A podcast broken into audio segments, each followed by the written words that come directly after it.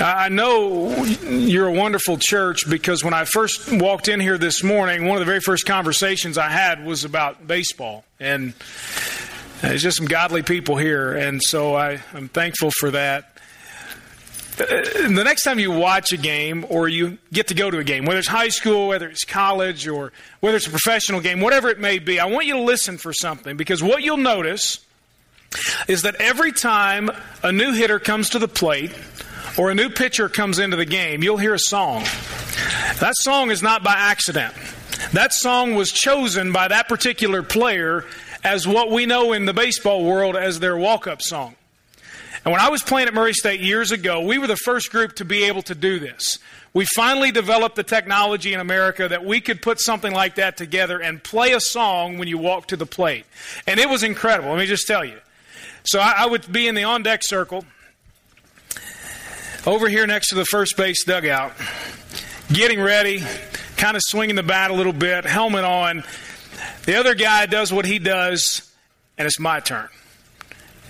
And the lights dim, the fireworks go off. And not really, but it, you know, it's in my mind, that was what was happening. I mean, it was great.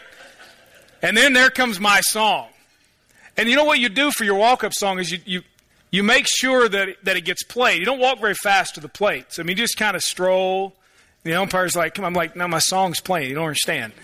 So you you finally get to the batter's box, and, and then you, you stand there, and then you step out so to play a little bit more, and and everybody's cheering. I mean, there's thousands of people going wild, and and again, I mean, it's all it's in my mind, but but but you you got to pick your walk-up song, and so it was incredible. And, and, you'd hear that song every time you come to the plate, or if you come into to the game as a pitcher, they'd play that song for you.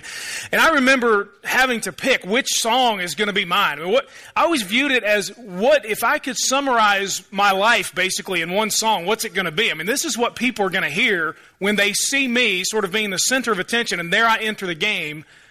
What would they think? What what would my walk-up song be about? And I can tell you this, that that really does become an identifier. I've had the privilege this year of, of helping to coach a little bit at Murray State, and I've been there for home games and been able to coach first base, and I can tell you without looking who's coming to the plate simply by their song. It's played every time, and some guys will get four at-bats a game. Some guys will get three, sometimes five at-bats, and that song will be played. I could tell you, I could turn around and face the outfield and tell you who's coming to the plate based upon their song. And, and it's interesting because maybe I, I'm wrong, but I, I typically look and say, well, that guy chose that song for a reason. It must say something about him or what he thinks or what he believes, whatever. If you were to have to pick your own walk-up song this morning, the theme song about you and your life, who would it be about? What would it be? Which song right now would you pick?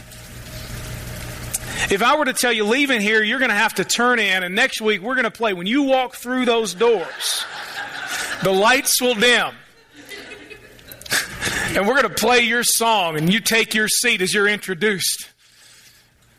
That's somebody who goes to Elm Grove Baptist Church. If you if you had to pick, which song would it be? Who is your walk-up song about?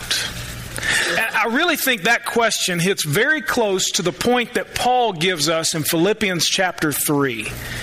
If you got a Bible handy and somehow you can get to the Scripture, there's a little handout in your bulletin. If you didn't bring a Bible, you can look there. And I would encourage you, Uh, don't just rely on what's going to be on the screen this morning, because I'm going to go more verse by verse than taking a whole look at this, just so you know. So follow along somehow. You'll see on the back of that little outline, there's a code that you can scan that will take you to the Scripture and some online notes. You can actually take your own notes there and then email that to yourself if you'd like to hang on to those. But let me catch you up to speed real quick. Philippians chapter three is the midpoint of a letter that the Apostle Paul wrote to a church that he founded in a place called Philippi, an old Roman town in Eastern Europe that he was passing through on a journey to spread the gospel of Jesus Christ. And he stopped there because it was an important town, and he found a few folks, a handful of people who were Jews. And he preached the gospel to them. They were saved. And they started a church. That was about ten years before Paul wrote this letter. And so in the ten years that had passed, Paul had moved on to other places, and he'd faced some really difficult times. And in fact, at the time when he wrote this letter, he was on house arrest. He wasn't truly free. He was facing a trial that may well end in the ending of his life. The Philippians had heard about what, what he was going through, and they were concerned, naturally. He's their founding pastor. And so they had sent him some gifts. They'd sent him some money. And they'd ask how he's doing. And so in response to that, Paul wrote the letter that we know as the letter to the Philippians. And what he's telling them is, hey, thank you, first of all, thank you for the letter, or for the money, rather. And I want you to know how I'm doing. I'm okay. And as a good pastor should, he's teaching them along the way. Let me tell you some things about life and about life with Jesus and, and some stuff I want you to make sure that you know. And you know, it's almost as if Paul wrote to them saying, this may be the last communication we have, and I just want to kind of get it out there. Here you go. Just make sure you understand this. A short letter, but very to the point. And so that's sort of where we pick it up. The first half of the letter is, is really about what Paul said in chapter one, how to live a life worthy of the gospel. The second half of the letter is really going to be some challenges and encouragements that he takes from his own life and puts on the Philippians, sort of a here's what I've learned kind of thing. Look at verse one in chapter three. Finally. Now, pause there for just a second. You know what it means when a pastor says finally or in conclusion? Absolutely nothing. It means nothing at all. It just means I'm moving forward, and I may get done at some point, and I may not. I may say in conclusion about four or five times. That's why I don't ever tell you in conclusion, because I, I don't want to annoy you, and I figure you might be. Finally, though, in this context, what he's saying here, He he uses a word that they would have understood. Greek readers would have understood. All he's saying is in addition. It's just sort of a pause, and we're moving on to something slightly different from what we've been talking about. So we're turning the page, he says, going in a slightly different direction. But he says, look, finally, my brothers, rejoice in the Lord. To write to you again about this is no trouble for me and is a protection for you. He's telling them a reminder of something he's told them before. Rejoice in the Lord. His whole letter really is a theme of joy. Paul's on house arrest. He has nothing really to be joyful about from the outside looking in, and yet Jesus has so filled his life, and Paul is so in love with the Lord that he says, rejoice, I'm joyful. And he just wants them to remember that again. And he says, I'm writing you some things that I've told you before, but it's no trouble for me. I don't know if you ever get tired of telling people the same thing over and over again. And I've got four children, which means that we say the same things a lot. Over and over and over. I, I coach a baseball team of eight and nine-year-old little boys. Same things over and over and over. And then, you know, I even get to help out with the university team. And a lot of it is just the same things over and over. We're just like that, aren't we? Sometimes it takes us a while to get it. Maybe you get tired of that. Or maybe for you, you say, you know, I know you told me before, but just tell me again because I didn't get it. Paul says, you know what? This is not annoying for me. I want you to know this stuff. I, it's not a bother for me to have to tell you this again. And he says it's to your benefit. It's helpful to you. Sometimes don't we just need to be reminded about the truth? Paul says, I, I want you to rejoice. And I'm going to tell you some things that I've already told you, but I want to remind you again. Pay attention, he says. And then he gives really sort of a, a, a very bold verse. Verse two, watch out. He says, be on guard, be on the alert. Keep your eyes open, stay awake. Watch out for what he calls, quote, dogs. Watch out for evil workers. Watch out for those who, who mutilate the flesh. Now that, I don't know about you, but you read that, and, and I'm not Jewish, and I didn't live in the first century, and I was sort of like, what in the world is he talking about? That just sounds gross. What is he saying? Well, if you understand the context of what he's talking about, he, he's saying be on guard against who he would call, in quotes, dogs. He's talking about people here. Now, you think dog, and you probably think the nice little lap dog who's at home and you pet and he yaps for some food. And that kind of, Paul's not talking about that kind of dog. Paul's talking about a wild dog like a coyote that's a scavenger that just makes a lot of noise at night. Uh, that that simply is is a is somebody who comes and uh, eat the roadkill and, and the garbage. That's who he's who he's talking about. He's comparing people to those kinds of dogs. And then he says, watch out not only for them, but they're also evil workers.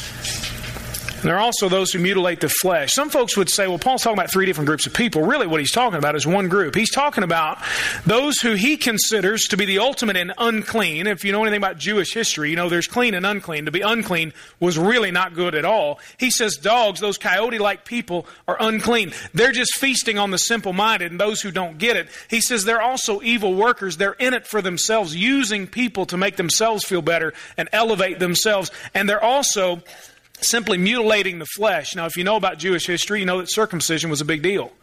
Paul says these folks, yes, they're circumcising, but all they're doing is just mutilating the flesh. It means nothing to them. Paul's talking about one group of people. He's talking about the religious leaders in Judaism who are simply in it for themselves and for those who led others astray, leading them in the wrong direction by simply teaching that religious rituals and ceremonies is what God really, really wants, and that you could ultimately do enough good to get yourself to God. He says, watch out for that kind of mentality. Watch out for those people. Because that teaching, Paul knew, and the Philippians knew, he's reminding them, goes against everything that Jesus stood for. You know, the prevailing mindset in our world today, and sadly, even among many religious people, is no different from what Paul references here in chapter three, verse two. It's really not. The prevailing mindset today is, well, just be good, be nice, be moral according to some standard, and, you know, do some nice, helpful things for your neighbors, and just generally be a good person. You know what? In the end, that's going to outweigh the bad that you do. I mean, you know, I had a conversation with a friend the other day, and it really kind of broke my heart because I understood that this this is just the the prevailing way that people think. I was talking with him, and, and he, he was in a situation with a friend of his, and he wasn't sure what to do. They were having some kind of conflict, and it was just, he, he was concerned that he had done something wrong.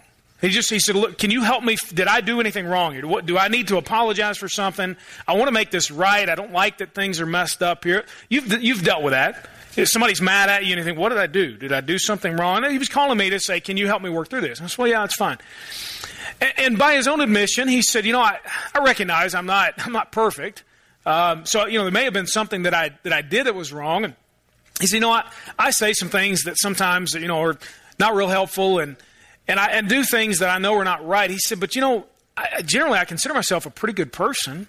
I mean, I do I do a lot of good things, and I try to try to help folks, and I try to do what what is right.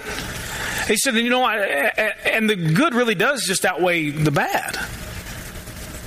He wasn't trying to justify anything he had done, but what he said there spoke volumes to me about the way that most people think. And in this case, what Paul is talking about, the way that many, what we would call religious people think. That if we just do enough good stuff, if we just are nice enough to people, if I'm just moral enough, well, that's got to outweigh the bad stuff. Yeah, I've done some things that are wrong, but I mean, doesn't that cover it? We use our good stuff, the, the nice things we do, the, the good decisions we make to try to cover and trump the things that we know are wrong and sinful. Paul says you got to watch out for that kind of mentality. Paul compares it to dogs and evil workers and people who are simply mutilating the flesh. You understand how serious this is to Paul. It is blasphemy in his mind to consider that the good stuff we do will outweigh the bad stuff and somehow we're good with God. It's blasphemy. He has no time for it. It's wrong and it's evil. He hates it, and he wants the Philippians to stay away from that mentality. And I'll tell you, church, the same thing. I hope that as your pastor, I can tell you, stay away from that mentality. Watch out for it. There are none of us, as Paul is going to show us, there are none of us who can be good enough to get to God and have our good stuff cover up and trump our bad stuff. We can't. The good does not outweigh the bad.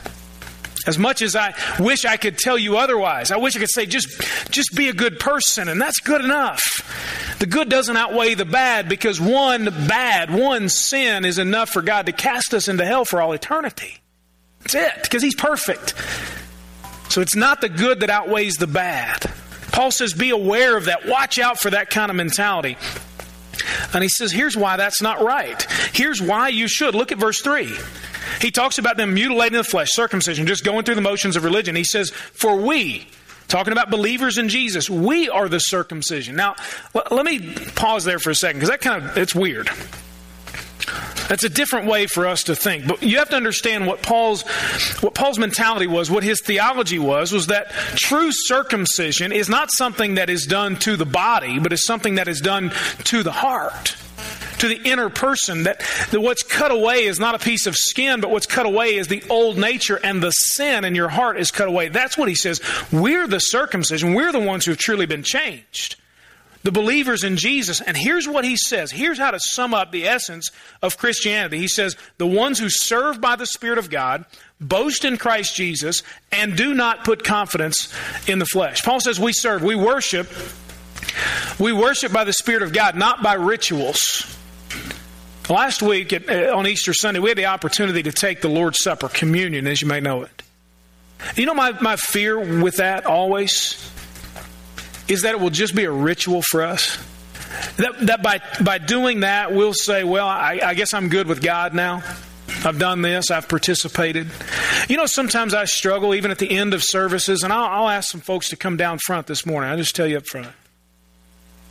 I give you the opportunity. But but I struggle with that because I, I don't want it to be, well, I, I went down front at church. I guess I'm good with God now.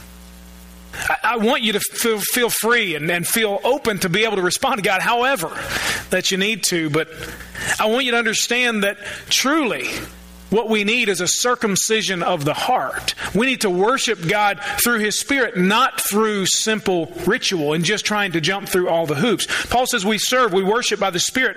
We boast in Christ Jesus, not in ourselves. We count on who He is and what He's done because we know compared to Him who we are and what we've done. And then he says we put no confidence in the flesh. The flesh just meaning our, our humanity, what we can do, what we can accomplish. I'm not putting my confidence in that, he says. I'm no longer counting on that to score points with God. I'm trusting only in Jesus, he says. I'm done with trying to get to God on my own. I'm just going through Jesus alone.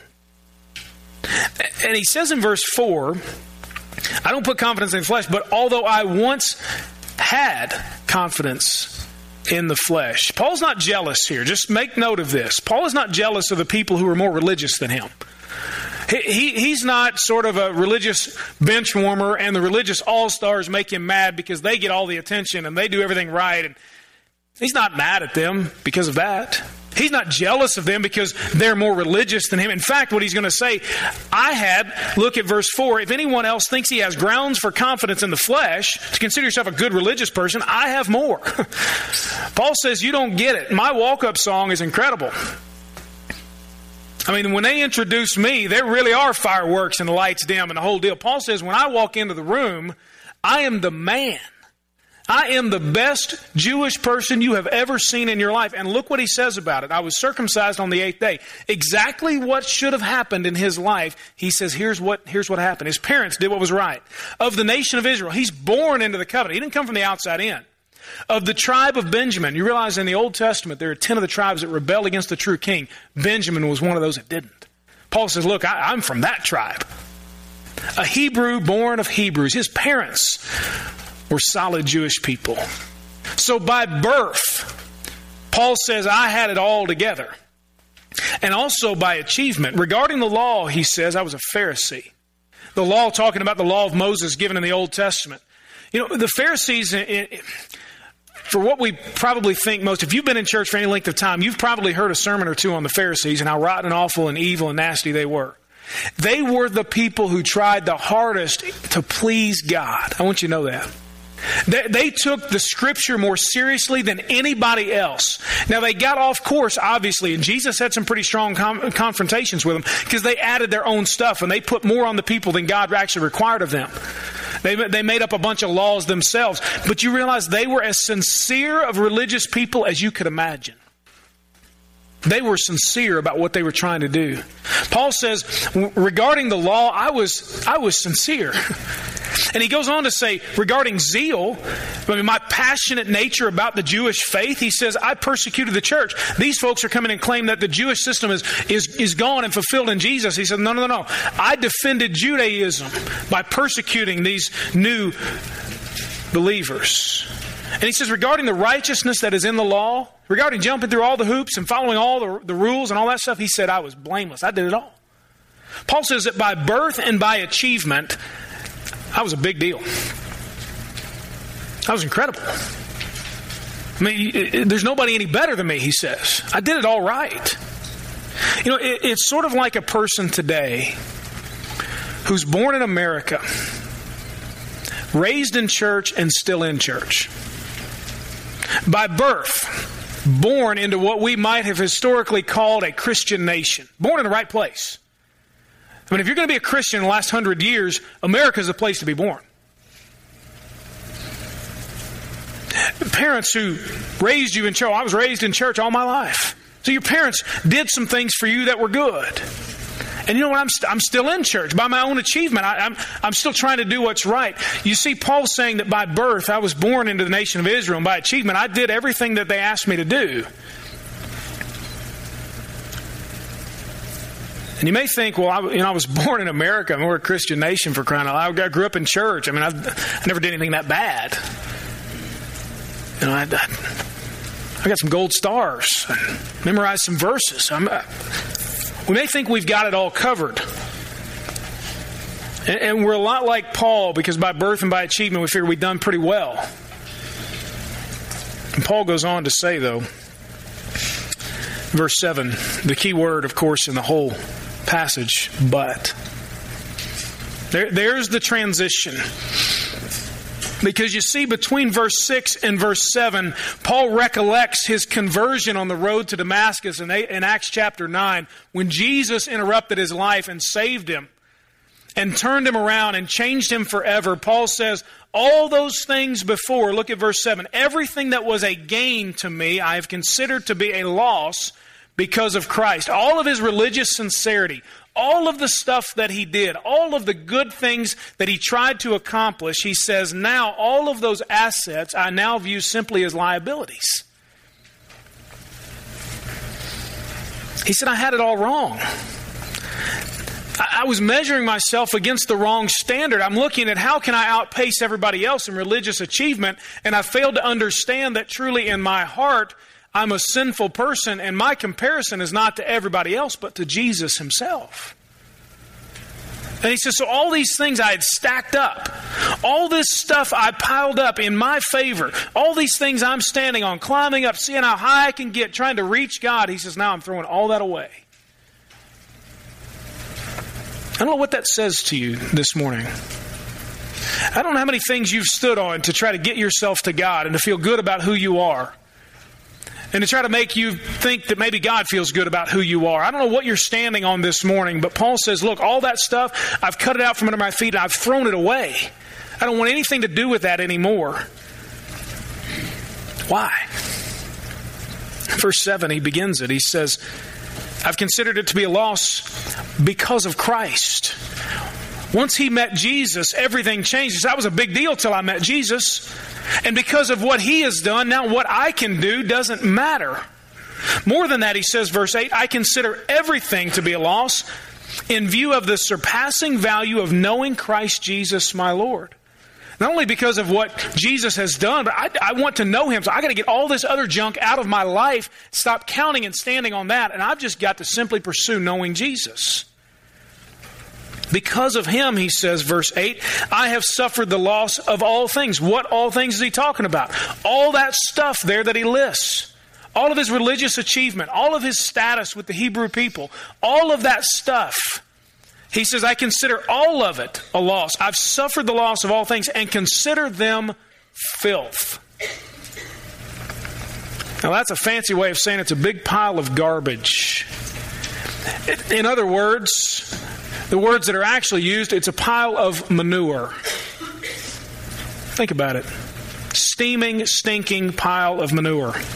Didn't think you were going to hear that in church today. But that's what Paul says. He said, all that stuff that I tried so hard to accomplish and so hard to do and, and I thought was so great about me and all my religious stuff that I could achieve, there it is. It smells bad. And it's, that's all it's useful for. Just throw it out. It can't help me anymore. In fact, he says it's all just a detriment. It's just holding me back. He says, so, look at verse eight, so that I may what? Gain Christ. I just want Him. And then he says, verse nine, and be found in Him. I want to be His. I want, I want to, to have Him, and I want to be His. And then he says, not having a righteousness of my own from the law. You know, when you peel back the layers, if you have to admit, which we all do, if you have to admit, yeah, and I've done some things that aren't right, you know what that makes you? A sinner. Oh, we went, oh, I don't know. Don't be talking about that stuff. It does. It makes me a sinner too. You know why? Because I've done some things that aren't right. Have I done some good things? Yeah. Yeah, absolutely. But have I done some things that are unrighteous? Yeah. You know what that makes me? Through and through unrighteous. He says, I, I can keep trying through all these rules and all these laws that the Pharisees have written to try to somehow clean myself up. But he said, I, I'm not going for that kind of righteousness anymore. Why? Because it leaves me short of God. It doesn't make me perfect. And what he does is he looks on Jesus Christ and he says, there's only been one person who ever lived who was pure and righteous and sinless and holy through and through. And if I want righteousness, he says, look, not having a righteousness of my own, but one that is through faith in Christ. I want to change places with Him. I, I don't want to try on my own account to empty myself of unrighteousness and pile up a bunch of good stuff. I just want what Jesus is offering, which He says, I'll clear the account and give you something brand new. That's what I want, Paul says. One that's through faith in Christ, the righteousness from God based on faith. I want the righteousness of Jesus. I can't do it on my own. You understand that's the biggest stumbling block to coming to faith in Jesus Christ, is admitting that you cannot save yourself. You cannot get to God on your own. It's the necessary and most difficult step. And I firmly believe that's why we don't see more revival in our world today, simply because, especially here in America, we've got a bunch of self-made people who think we're so great and we can do it all. I don't need anybody else. Guess what? News flash, you need Jesus. You may not like that. You may disagree, but take up your case with God. He's the one who set up the system. You can't do it on your own. Paul says, I don't want that righteousness that leaves me short of God. I don't want to sort of kind of maybe get there. I want to get there. I want to gain Christ, be found in Him. He goes on to say, my goal now that I've met Jesus is to know Him. Some of you are great at setting goals, I'm sure. You got a five, ten, twenty-year plan. Here's what I'm going to accomplish. This is what I want to see. And you know, let me tell you, there's nothing wrong with that. Nothing at all. I think you, I think it's it's wise to plan ahead and say, Lord, here's some stuff I'd like to accomplish. I wonder, on that five-year plan, is there anything about knowing Jesus more? Is there? I'm not trying to make you feel guilty. I'm just let, let's look at what the guy who had it all said. Now here's all I want. Is there anything on there to say, you know what, in the next five years, I really just want to know the Lord. I may accomplish lots of stuff. I may make more money. I may gain all this stuff. But all I really want to do is know Jesus more. Is it on there? Paul says, my goal, not one of my goals, my goal is to know Him and the power of His resurrection. Paul says, that power that brought Jesus to life, that's the power that has brought me to life out of my sin. And I want that power every day. You realize you need more than just a Sunday morning experience. You do. I'm glad you're here, and I hope you come back each week. But you need more. You need the power of the resurrection in your life every single day. And Jesus offers it freely. You don't have to get it just at church. He offers it freely through His Holy Spirit, who comes to take up residence in your life when you place your faith in Him. Paul says, I want that power, and I want the fellowship of His sufferings, being conformed to His death. I want to be like Him.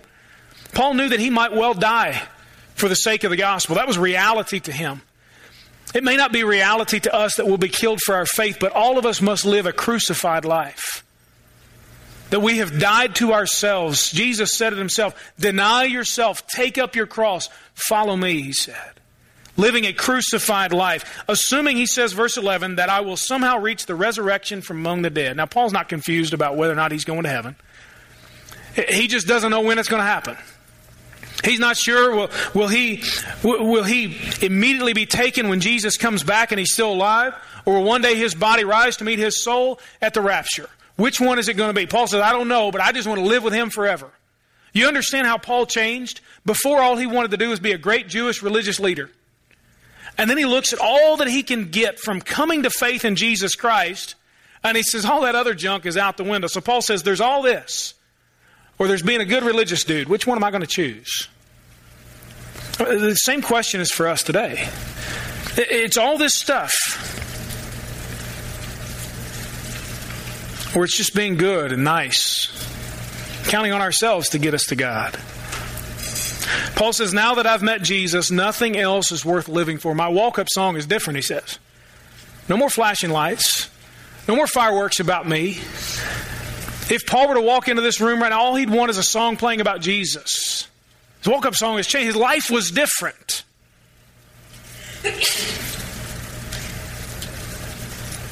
If you evaluate the walk-up song of your life right now,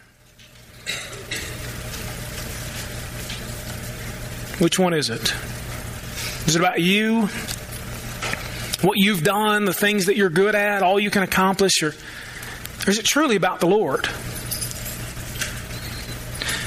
The truth this morning that's easily pulled from what Paul's talking about is that somebody is going to be the big deal in your life. Somebody.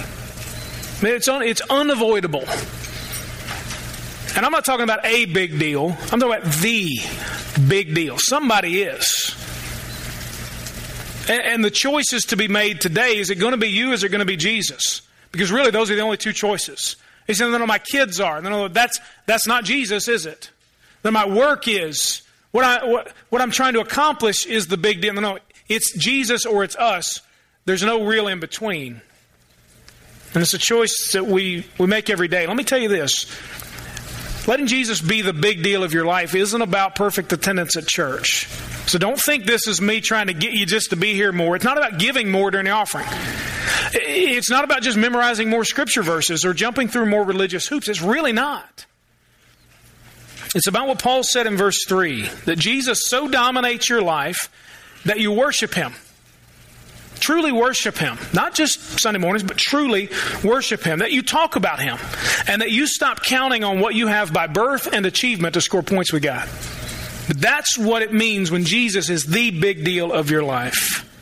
And so this week, this is a point of application. So what in the world do I do with this? I just want you to pray a prayer. A simple prayer, less of me, more of you. Less of me, more of you. Lord Jesus, less of me, less of my good stuff, less of my bad stuff, less of my own efforts, less of, of all that I can do, and more of you, more knowledge of you, more of your righteousness, more of your power in my life, more conformity to who you are. For some this morning, let me tell you this. Some simply need for the very first time to humble yourself before your God, your Creator, and say, I am a sinner. I need forgiveness.